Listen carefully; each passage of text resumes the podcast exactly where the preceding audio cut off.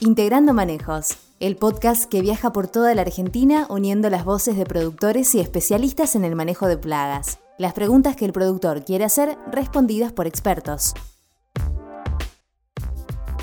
En la última edición de la jornada testimonial REM, los expertos Eduardo Cortés y Mariano Luna ponen la lupa sobre rama negra, su biología, las principales dificultades para su control, las estrategias más efectivas y la necesidad de aplicaciones de calidad.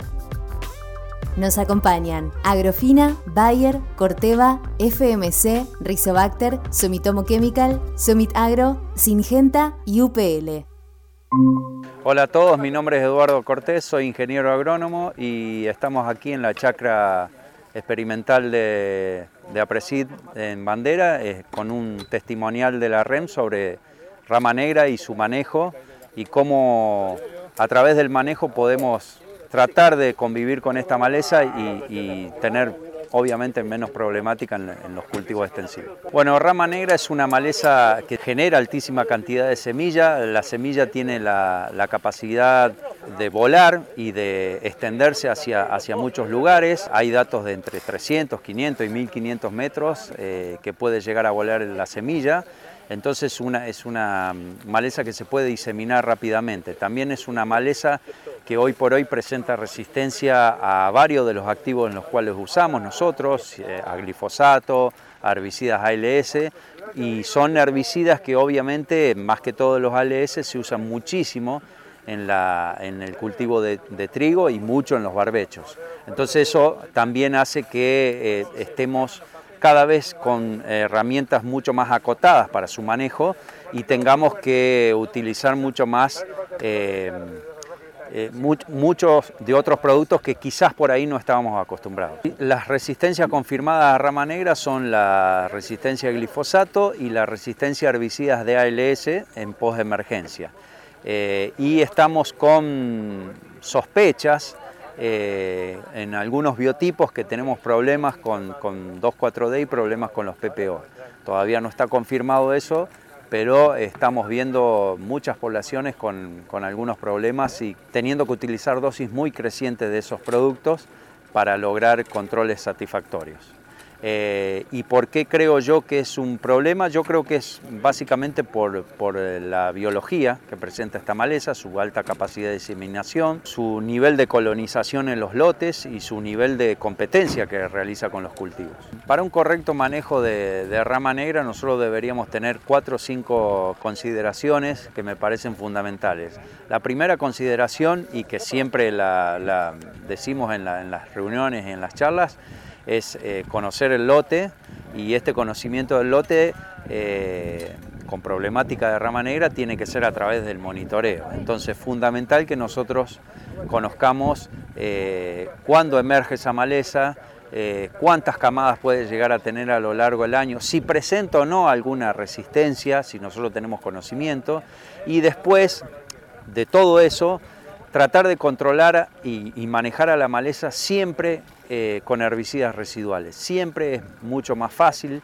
y mucho más efectivo que nosotros controlemos a esta maleza con herbicidas residuales. Cuando nosotros vamos a herbicidas post-emergentes, porque la maleza ya emergió, y se nos dan ciertas situaciones como puede ser estrés, por, estrés hídrico o estrés por temperatura, eh, realmente eh, se torna mucho más difícil su manejo y necesitamos combinar productos, distintos momentos de aplicación todas cuestiones que muchas veces logísticamente no terminan siendo efectivas. En esta testimonial de, bandera nosotros hemos visto que las, aplicaciones eh, con, la, con, la, estrategia de doble golpe, primero glifo 2,4-D y después paraquat con algún residual eh, o no, digamos, fueron las mejores estrategias en post-emergencia y las, en, en pre-emergencia las mejores estrategias fueron eh, generalmente donde participaron las triacinas.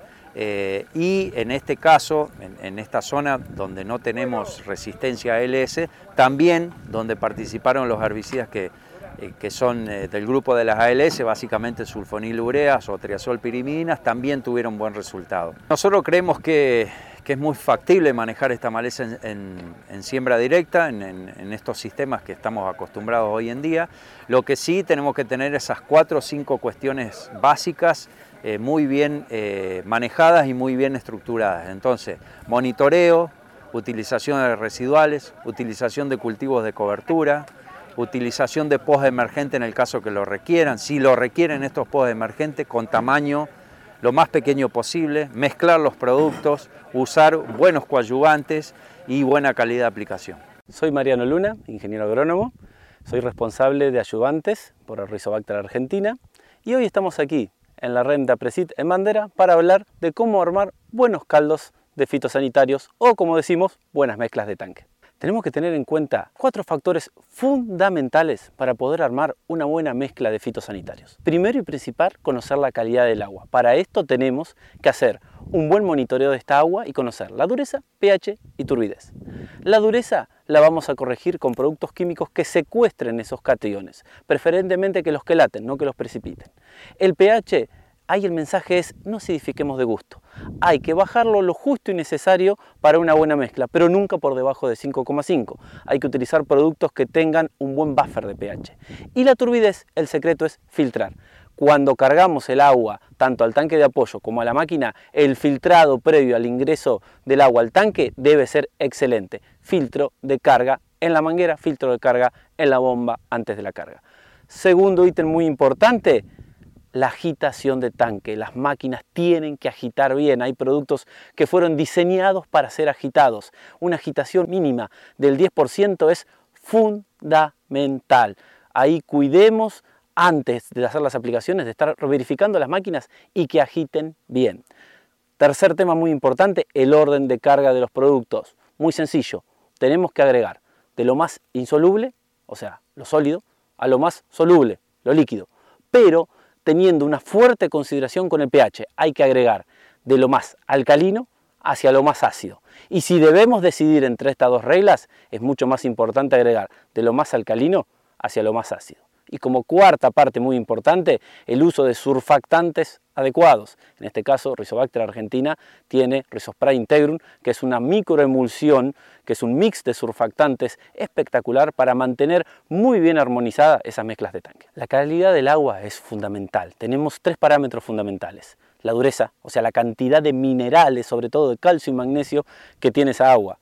Después tenemos la cuestión del pH, qué tan alcalino, qué tan ácida esa agua. Generalmente las aguas de Argentina tienen un promedio de 8,1 de pH, pero podemos encontrar tranquilamente aguas de 7, 7,5, inclusive hemos visto agua de 6,7. Entonces es muy importante esto, considerar la dureza, y cuando vamos a corregir la dureza, ver ese pH del agua. Nunca tenemos que corregir dureza y acidificar por debajo de 5,5.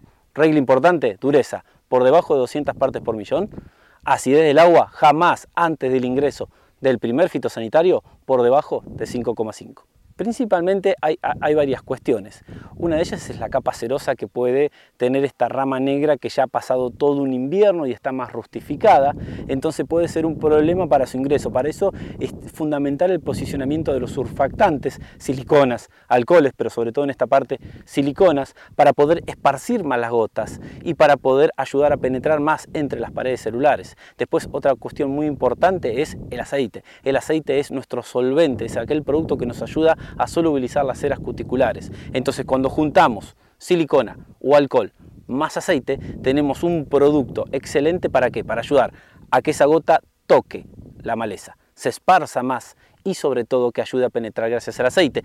Y esa unión de silicona o alcohol y aceite, que me hace? Me evita la evaporación también, que es muy crucial en estos lugares. Otra cuestión muy importante y dependiendo de qué rama negra estemos hablando es la vellosidad o los pelos. Entonces muy importante que la tensión superficial del surfactante siempre esté por debajo de 45 mililitros por metro. Esto se logra ampliamente utilizando productos de nuestra paleta como Rizospray Extremo o Rizospray Integro. En esta testimonial de la REN, la mezcla estrella más complicada fue atracina sólida, este, 2,4-D amina y glifosato potásico. Eh, esta es una mezcla muy complicada porque estos componentes pueden no llevarse muy bien dentro del tanque, pero siguiendo los parámetros de buena calidad de agua, buena agitación, buen orden de estos productos, principalmente por la acidez de estos productos y utilizando los ayudantes adecuados, pudimos ver que tenemos una buena emulsión, un buen mezclado de estos productos y por lo tanto una buena distribución y perspectiva de control. El correcto orden de agregado de esta mezcla sería, sería un buen surfactante primero, por ejemplo Rizospray Integrum, luego la tracina, luego el 2,4-D. Luego es bueno dejar separar bien esto y agregando más agua, más agua y al final de todo el glifosato. Por más que sea un glifosato sólido, también es bueno agregarlo al final porque suelen disminuir mucho el pH. En el caso de sulfentrazón y paraquat, una mezcla muy utilizada generalmente eh, en diferentes zonas de la Argentina, lo que hay que tener en cuenta es tener la, suficiente cantidad de surfactante para poder compatibilizarlo junto con el paraquat. Entonces el orden de agregado sería, por ejemplo, Rizospray Integrum, sulfentrazone, un poco de agua y paraquat al final para poder tener una buena perspectiva de mezcla. Rizobacter considera a Presid, a la REM, socios estratégicos en la difusión de su mensaje de que podemos tener aplicaciones de excelente calidad y de excelente cuidado con el medio ambiente a través de la correcta y buena utilización de los productos, sobre todo de los productos ayudantes que nos permiten tener buenos caldos, buenos caldos y seguros y de ser aplicados en forma eficiente y segura. Nos acompañan Agrofina, Bayer, Corteva, FMC, Rizobacter, Sumitomo Chemical, Sumit Agro, Singenta y UPL. Para ver más contenido de la REM, podés entrar a la web de Apresid o suscribirte a nuestro canal de YouTube.